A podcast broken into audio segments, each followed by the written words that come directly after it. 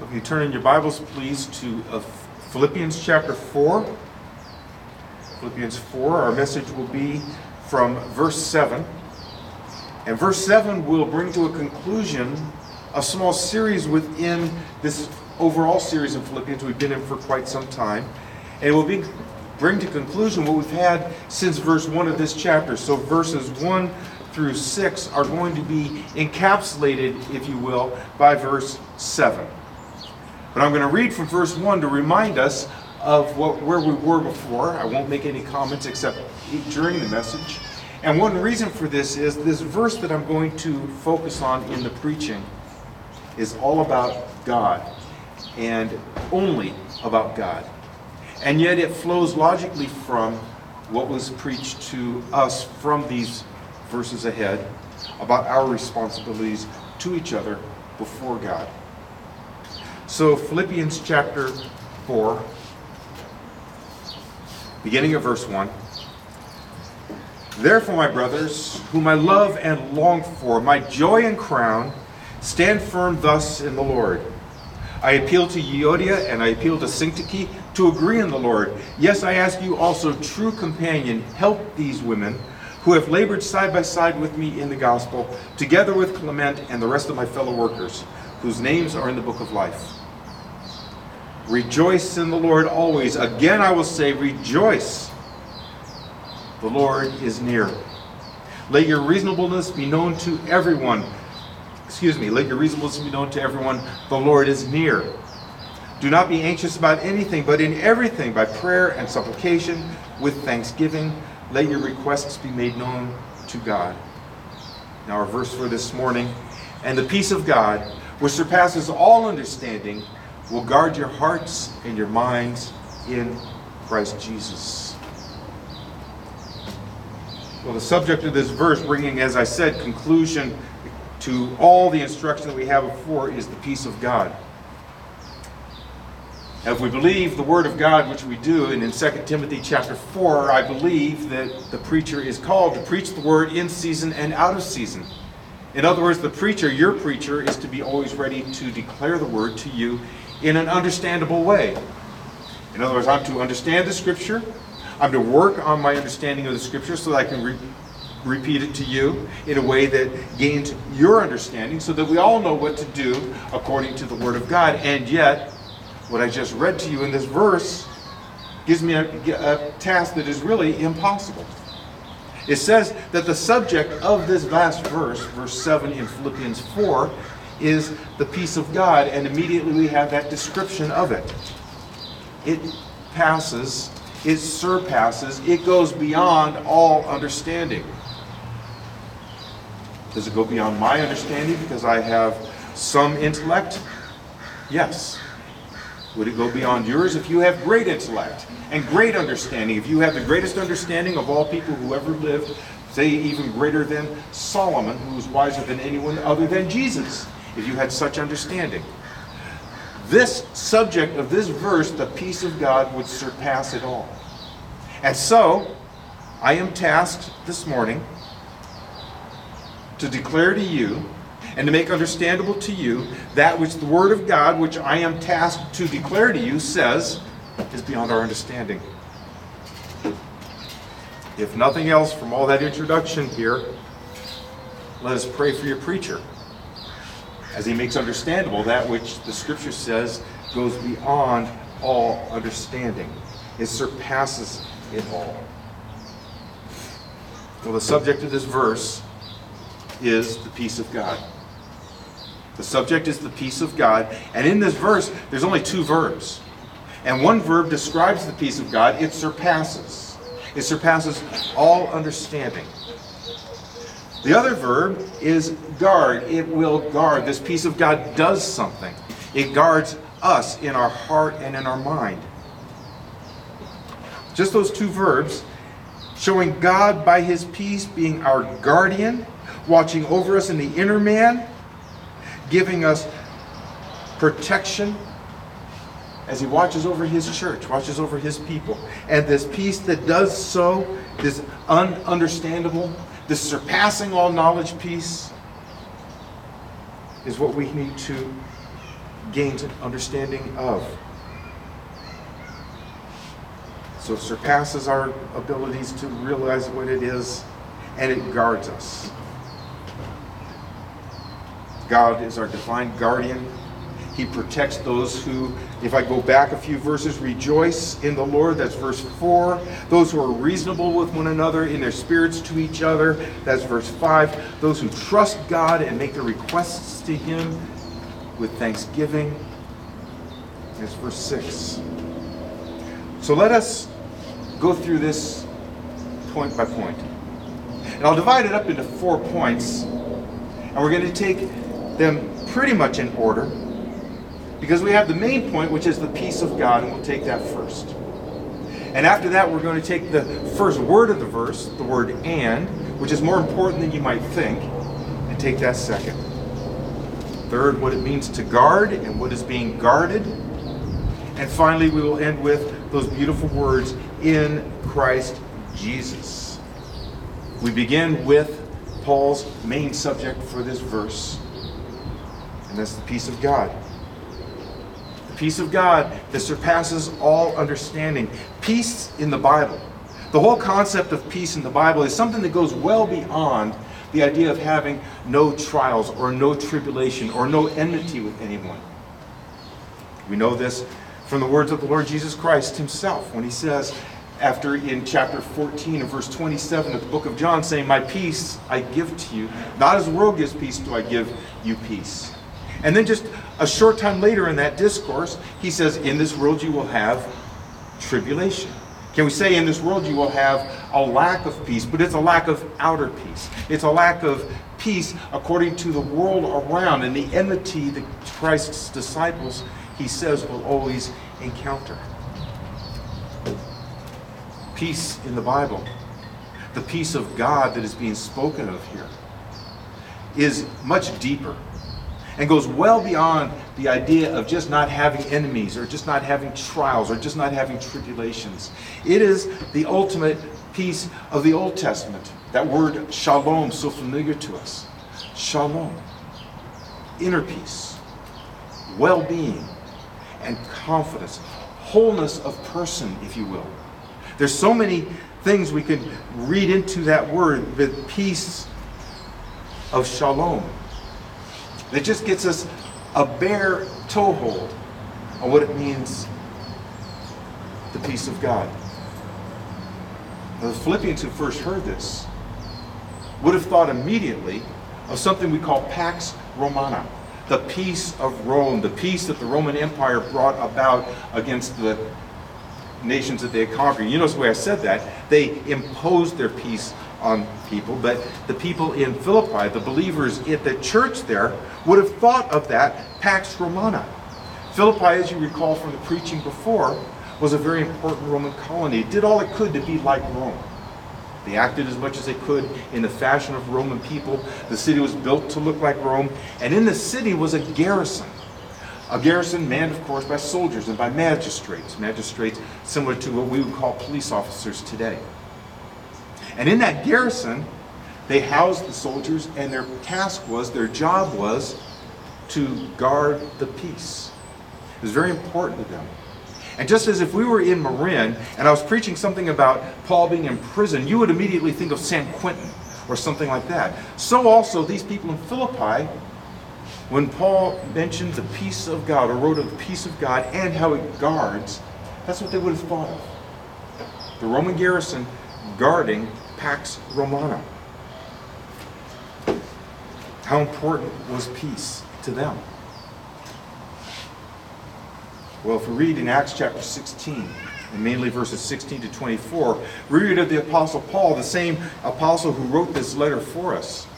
When he first came to the city where is housed this church that he's writing to in the book of Philippians, when he first came there in Acts 16, he came across a girl who was possessed by a spirit that gave her a, a, an ability to be a prophet, to speak divination and such like that. And you recall that her owners made a lot of money from her. Well, Paul got tired of her calling out things to him. We're not going to go into a lot of detail there. And he cast the demon out. He said, In the name of Jesus Christ, leave her alone, really. And it caused a great stir because the people who owned her had lost the profit. Now, this was a disturbing of the peace. And this was something more than if you remember the opening of the first movie in Lord of the Rings when Frodo tells Gandalf that because of some fireworks and some mishaps, he was one of the worst things in, in the Shire, a disturber of the peace. To which Gandalf smiled. But they did not smile in Philippi when Paul disturbed the peace. He was beaten with lictor rods. Now, for homework, don't get your smartphones out now, but for homework, you can look up what a lictor rod was. And it was these magistrates who had these big clubs like. I don't know how quite to describe them. Look them up later. And with that, they would beat people who disturbed the peace. And that's why Paul received the beating that you read of in Acts chapter 16. It was a vicious beating. It was very close to what might be called a scourging. And there was chained to a wall, imprisoned. In Acts 16, as it goes on, then the angel comes, or the earthquake comes, and the chains fall off, but they stay there, and the Philippian jailer is saved, and so forth. But this is what would have come into their mind when Paul wrote of the peace of God guarding. This peace of God that passes all understanding. Some of you might have thought immediately when I spoke of the peace of God and you realize that that's the main subject, you might have gone quickly to Romans chapter 5, verse 1. Therefore, having been justified by faith, we have peace with God through our Lord Jesus Christ. That peace, as glorious and as wonderful as it is, is a very different peace than what we have here in chapter 4, verse 7 of Philippians. You see, the peace of God that you have by the cross of Jesus Christ, therefore, having been justified by faith, justified by faith because of the cross of Jesus Christ. We have peace with God. What does that peace mean? Well, that first of all is a peace that you have. It's a declarative peace. It's something that God has granted. You have laid down your arms against Him because God gave you faith to believe.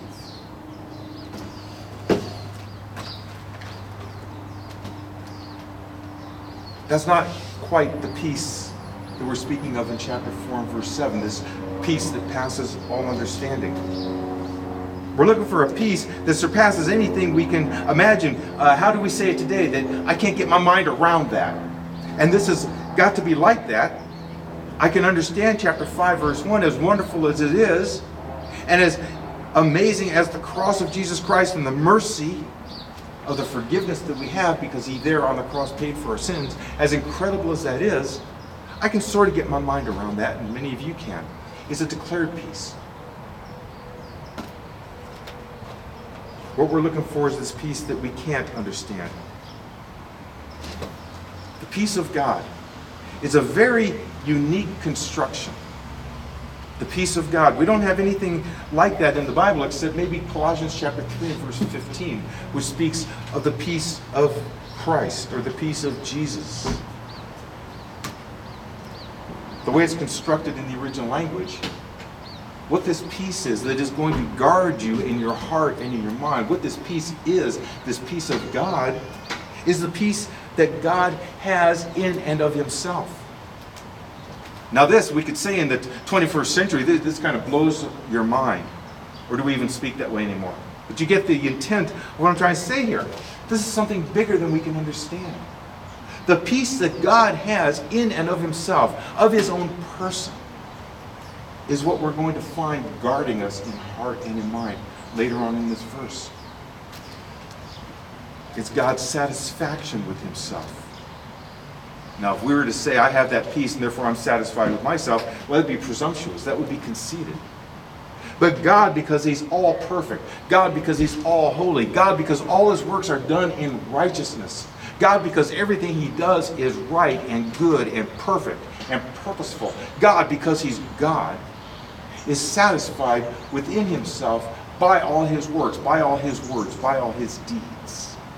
There's nothing that can impugn His character anywhere in all the universe, which of course he made and called into existence. There's nothing that can come against him. And so, this peace of God, I think, are you beginning to see how surpasses your understanding. Because this peace of God that's going to guard you is the peace that God Himself has in and of Himself.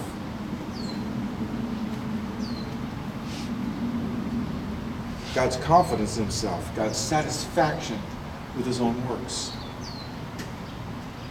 This peace is His very nature. If you look back at Genesis chapter 1 and verse 2, where the Spirit of God hovers over the waters, the original creation, when God first called it to in, into existence, was formless and void. A Hebrew term, a Hebrew phrase that speaks of chaos, of purposelessness. And immediately the Spirit of God is hovering over the waters and calling it point by point by point, day by day by day, into order to accomplish God's purposes. And each time, God says, it was good. God says, what I did was good, if you will. That's the satisfaction that God has in Himself. That's the confidence that He, God the Father, has declared the beginning from the end. Tomorrow doesn't bother him or concern him, not because he's confident it's going to work out well, but because he declared it. This is the peace of God, surpassing our understanding, that we're going to come to that will guard us. You and I cannot have this kind of satisfaction. You and I cannot have such confidence ourselves. You might claim it, but if you do, it's an illusion. It's presumptuous. We don't have it, but we do benefit by it. You cannot have such self satisfaction as God has, obviously. And yet, God in His mercy, God in His grace, would have us benefit by this peace. So that's the peace of God. And that's passing all our understanding, all our ability to finally get our arms completely around it. You can't do it. Not just because we're not smart enough, but because the scripture says it passes your understanding. And anytime we think we've got it, anytime you've wrapped it up in a phrase or a paragraph or a novel or a book or a library full of books or a city full of libraries full of books, you will find that it doesn't get there. It doesn't explain it completely. It's the peace of God that God has in and of himself in his own person, his own satisfaction with his word, with his deeds, with his own nature. That's first. This peace of God watching over us, guarding us. And I want to come to the word and. And is very important because and brings together the verses that were before this, verses 1 through 6, those things that relate to us. If verse 7 has very little we can do to apply it to ourselves because it's all about God, and it's all about God in an aspect of God that surpasses our ability to understand, which it is, the word and brings to bear on this verses 1 through 6. In the original language, it's the word kai, which is also like and, three letters. It's K A I or kappa alpha iota. Used here, what it speaks of is not, and I have more to say, but and in the way of consequence, in the way of result. Let this surpass your understanding. Because what the scripture is saying here is, verse 1 Finally, my brothers, whom I love and long for, stand firm thus in the Lord. As you stand firm thus in the Lord, as Paul has explained throughout that letter, as you stand firm in the Lord, the peace of God, which surpasses your understanding, will guard you. I appeal to Euodia, I appeal to Syntyche, to agree in the Lord. Yes, and I ask you also, true companion, help these women. What does this mean to us? What does this mean to you this morning? It means that as you work towards unity amongst the brethren, as you are a peacemaker and bring peace between people who should be at peace with one another but are at war with one another, like Euodia and Syntyche, as you enter into that, as you obey the apostle, writing by inspiration of God, the peace of God guards you. Verse 4 Rejoice in the Lord always. Again, I will say rejoice. Rejoice in the Lord. If we're rejoicing in the Lord, when do we not have cause to rejoice? Because as it says later, the Lord is near. And as you rejoice in the Lord Jesus Christ, the peace of God guards you. Let your reasonableness be known to everyone. As we are reasonable with one another, do you recall the preaching? As we treat each other, as you treat that brother, sister in the Lord, especially the one by whom you are building up an offense or there has been an offense, and you treat them the way God in Christ has treated you, Ephesians 4:32, forgiving one another. As you enter into that obedience, the surpassing knowledge peace of God guards you in your heart and in your mind. Same is true as you make your requests known to God. That God, the God of peace, with his own peace, that self satisfaction that he has, is guarding you and protecting you. And we'll come to what it means to be guarded and protected. For now, let this surpass our understanding that the peace of God Himself is your guardrail. It is the garrison around you. It is guarding, if you will, your peace. So the peace of God is God's own peace within Himself, Father, Son, Spirit. All His works are done in righteousness. So all His works are done well. Everything God does, it was good, it was good, it was good, it was very good. We'll come back to that later before the preaching's over. This is very important in this message. And, and as a consequence of working towards unity and rejoicing and being reasonable and making requests known, this peace of God is your guardian. And it will guard. It will guard you. Is our third point. As I said in the, in the Philippian context, they would have thought of that garrison there. If we lived in Seaside, you would be thinking of Fort Ord. It's not there anymore. There used to be an army base there near Seaside, California, just north of Monterey. You would think of Fort Ord right away if we thought of garrisons.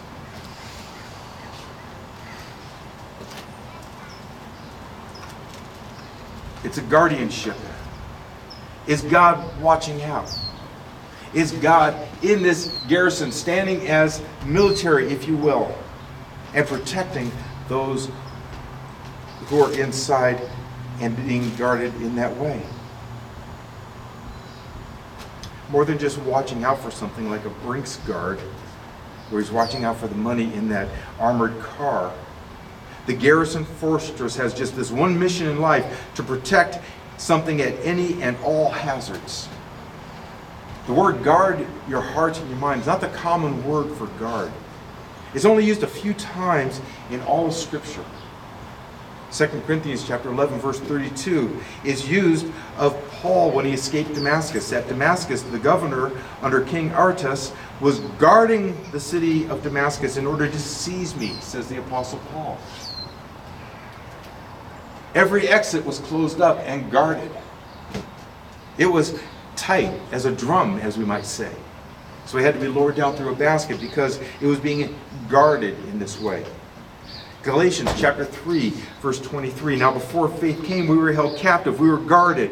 We were guarded. We were held captive under the law, imprisoned until the coming faith would be revealed. 1 Peter 1 5. Peter also uses this word of Christians. He says, Christians, by God's power, are being guarded through faith for a salvation ready to be revealed in the last time. And here's what it means that God is guarding your heart and your mind. That He's watching out in this way so that to escape Damascus in this way, the city being guarded like that, Paul had to be left down, let down through a basket or by a basket. Being guarded by the law until faith came, being hedged in by it, and nothing can escape. God, by his peace, guarding in that way.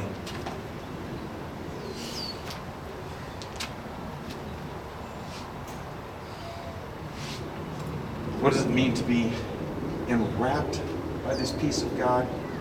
As a result of these things, verses 1 through 6, and then this garrison that God has watching out for you. Well, really, it's, it's almost like an invitation to share in this character of God, to have that kind of confidence. Now, we can't have this confidence in self. You and I cannot be so self satisfied. As I said, that'd be presumption, that would be conceit. But you and I, as we are in Christ Jesus, which is how the verse ends, in Christ Jesus, we can have this level of satisfaction, but not in ourselves, but in God, in what God has done, in the works of God. As God Himself is satisfied with His own works, are you in Christ Jesus? Have you repented of your sins and come to Him for forgiveness? Do you have that new heart that we're going to speak of in a few moments? If you have, this means that God has done a work in you with which you can be fully satisfied. The way God is satisfied with all his works. Because if you have a new heart, is nothing that you did, for by grace we've been saved through faith, and this is not of ourselves. It is the gift of God, not from works, not as a result of works, so that no one can boast. Do you have that heart to believe in the Lord Jesus Christ? I would tell you to be satisfied with it. You know, for the Christian, there's no kicking of the toe along the ground and looking down and calling myself just a lousy sinner who deserves for the worm to always be eating away at me. All I deserve is hellfire forever. No. See, that's prior to that new heart being put in you. We are born by nature children of wrath, and there's nothing we can do about it. For you who are dead in trespasses and sins in which you once walked, you were dead. There's nothing you can do to revive yourself. But God, who is rich in mercy, according to Ezekiel chapter 36 and verse 26, took out that heart of stone, that heart that made you by nature a child of wrath, gave you a new heart, a heart of flesh that can believe in Him. And with that heart, because and acknowledging and thanking Him for it, because it is a work of God and only of God, it is as satisfactory a work as each day of creation. It's as good a work because it's a work of God by His Son Jesus Christ and the cross and the faith that He gave us applied to you by the Spirit of God. Because of all these things, that is something to be satisfied in. As God Himself is satisfied in Himself, and that is the peace of God that is guarding you, guarding your heart and your mind.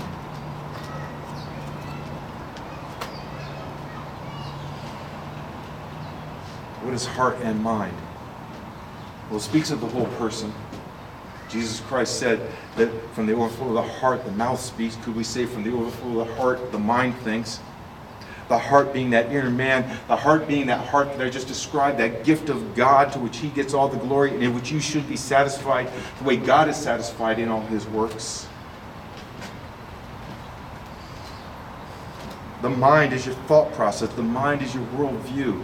Your mind is the mind of Christ. As you look to the Word, we have the wisdom of Christ in this Word from Him.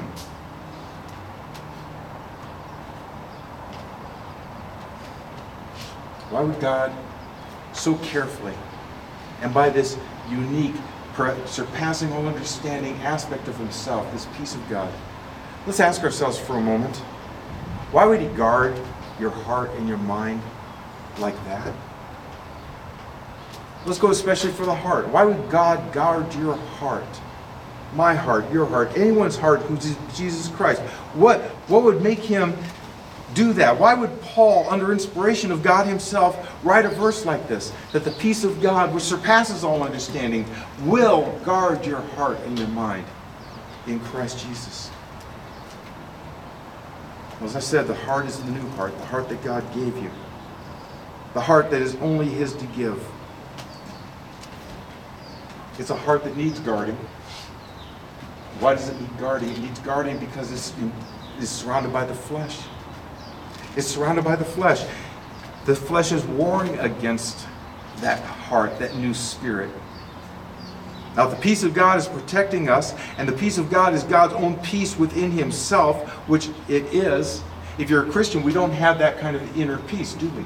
We can't have, according to Galatians chapter 5, and beginning at verse 16. is well known to us, but it speaks of this war within. And here's the reason we need to be guarded by God's peace. Beginning of verse 16, the apostle says, But I say, walk by the Spirit, and you will not gratify the desires of the flesh. For the desires of the flesh are against the Spirit, and the desires of the Spirit are against the flesh. The Spirit is that new heart. The Spirit is that remade you, that work of God with which we must be satisfied because it is a work of God.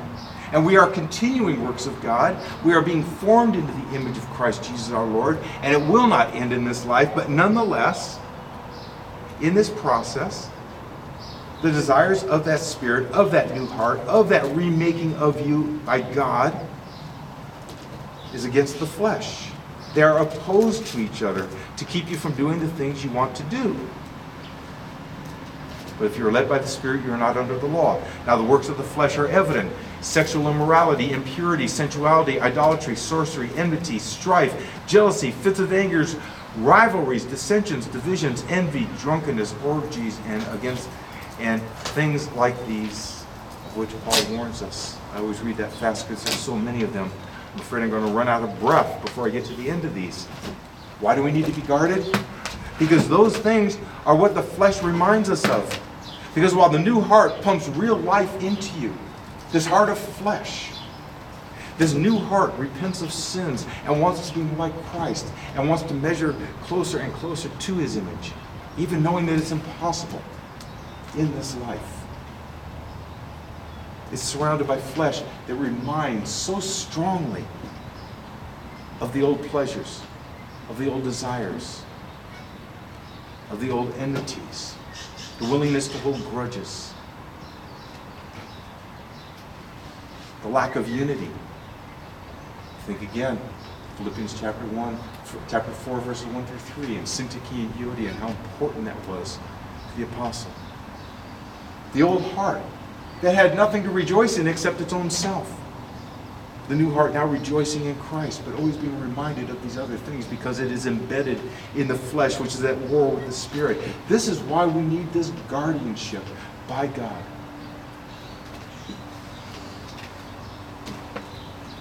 How does God guard us by this peace? I think, of course, of the Lord Jesus Christ. Peace I live with you, John 14, 27. My peace I give to you. Not as the world gives, do I give to you. Let not your hearts be troubled, neither let them be afraid. The Lord Jesus Christ gives us peace. He's speaking there the night before his cross where he would win our peace, the peace I spoke of in Romans chapter 5, verse 1. Jesus is going to leave that peace with them. He's going to justify the disciples and then those who believe the word of the disciples later by faith and give us peace with God from that. But this guardianship by God, by Christ's peace, how does that work? What does that mean to us? Well, here I go to John chapter 10, and you might turn there. Just read a few verses. But think of this protection that God gives us, this guardianship by His peace. While our heart and our spirits are, excuse me, our hearts and our flesh are at war with each other. The one reminding the other of the old things, the old ways, the old temptations, the old gratifications. And the heart resisting it. So you have this conflict. Where's our protection? Where's our comfort? John chapter 10, beginning at verse 7. So Jesus again said to them, Truly, truly, I say to you, I am the door of the sheep. All who come before me are thieves and robbers, but the sheep do not listen to them. I am the door. If anyone enters by me, he will be saved and will go in and find pasture.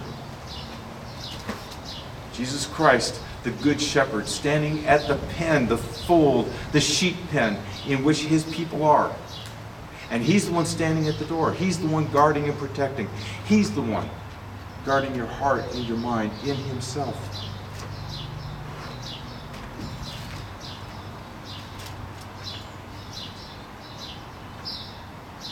Sorry, the breeze keeps blowing my scripture closed.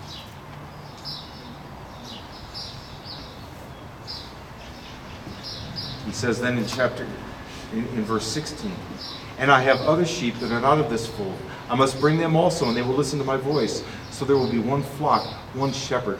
For this reason the Father loves me, because I lay down my life that I may take it up again.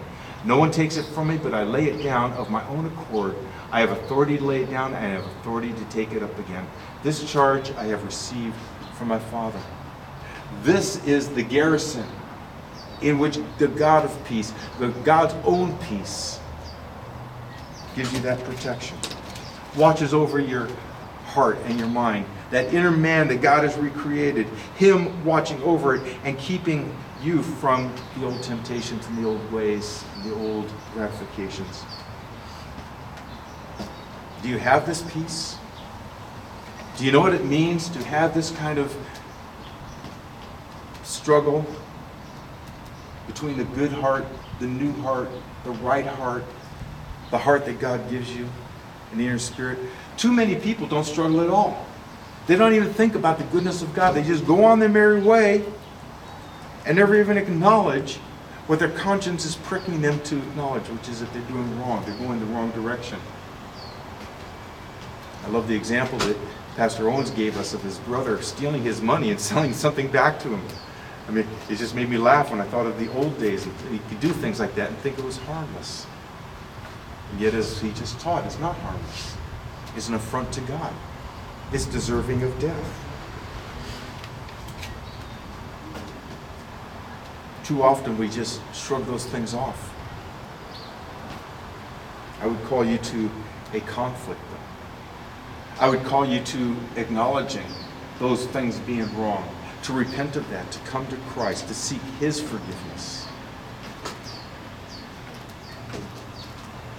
I would call you to the conflict, to the battle within between the new heart and the old flesh, but a battle which, because of Christ Jesus and what He has done on the cross, we have the victory. We don't have final and absolute and total victory over our sin in this life, but the victory ultimately is ours. And as the struggle ensues, as we obey the Scripture, again, verses 1 through 6 of Philippians 4, working towards unity, rejoicing in the Lord, being reasonable with one another, making requests be known to God, He molds us and shapes us and protects us. Perhaps it works like this. As we take that one step forward into Christ's image, that one faltering, stuttering step towards His image, and accomplish more of His image within, perhaps He puts an extra layer of protection around that one. Says, okay, we have this, now let's move on to the next. We're never totally satisfied the way God is within, in, within Himself. We're always stretching out for the prize of the upward call in Christ Jesus. We're always working towards that image that God predestined us to be conformed to, which is Christ. The confidence we can have in that is that it is God who did the work in us that gave us the desire to move there in the first place, satisfied with what He has done, and always moving towards the right image, which is Christ.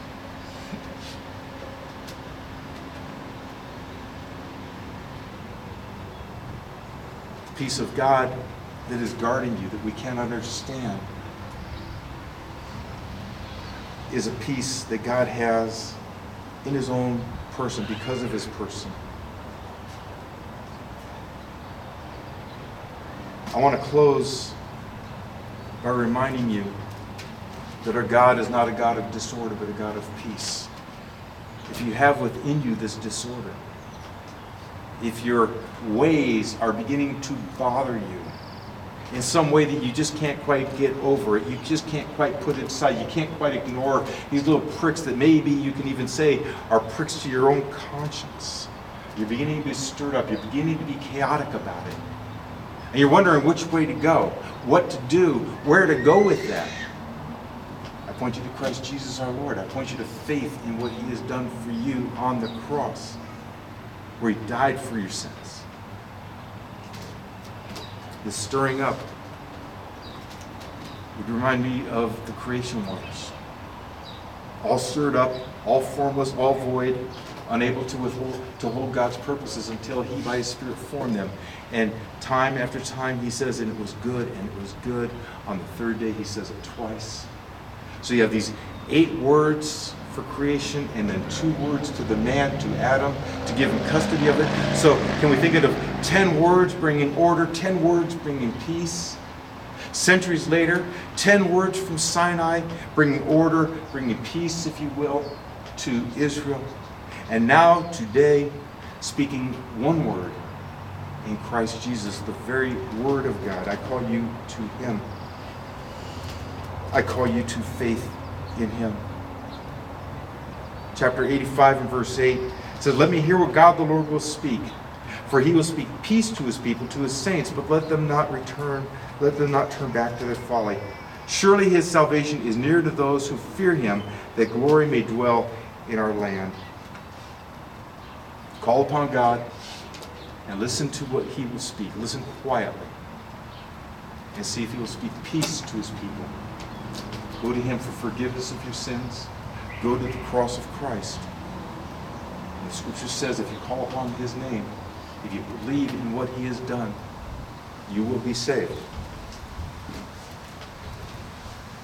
Well, this brings to a close just this last part of chapter 4, excuse me, this first part of chapter 4 of Philippians. The doing part is now set before you. Unity, rejoicing, the reasonableness, the requesting. And now you know that as you do these, as you do your part, as you obey the word of God through the Apostle Paul, that is God's peace, his very peace, his ununderstandable peace, his surpassing all knowledge peace, that is guarding and protecting you as you're found in Christ Jesus our Lord. Amen. Heavenly Father, thank you for the day once again that you've given us and for bringing us together in this way, for the lovely weather, for all things, but most of all for the Lord Jesus Christ and for the peace that we have with you because of him. And we thank you, Father, by, your very own peace, by the peace that you alone have in yourself, that you are protecting and guarding and watching over us. And we thank you for all this in Jesus' name. Amen.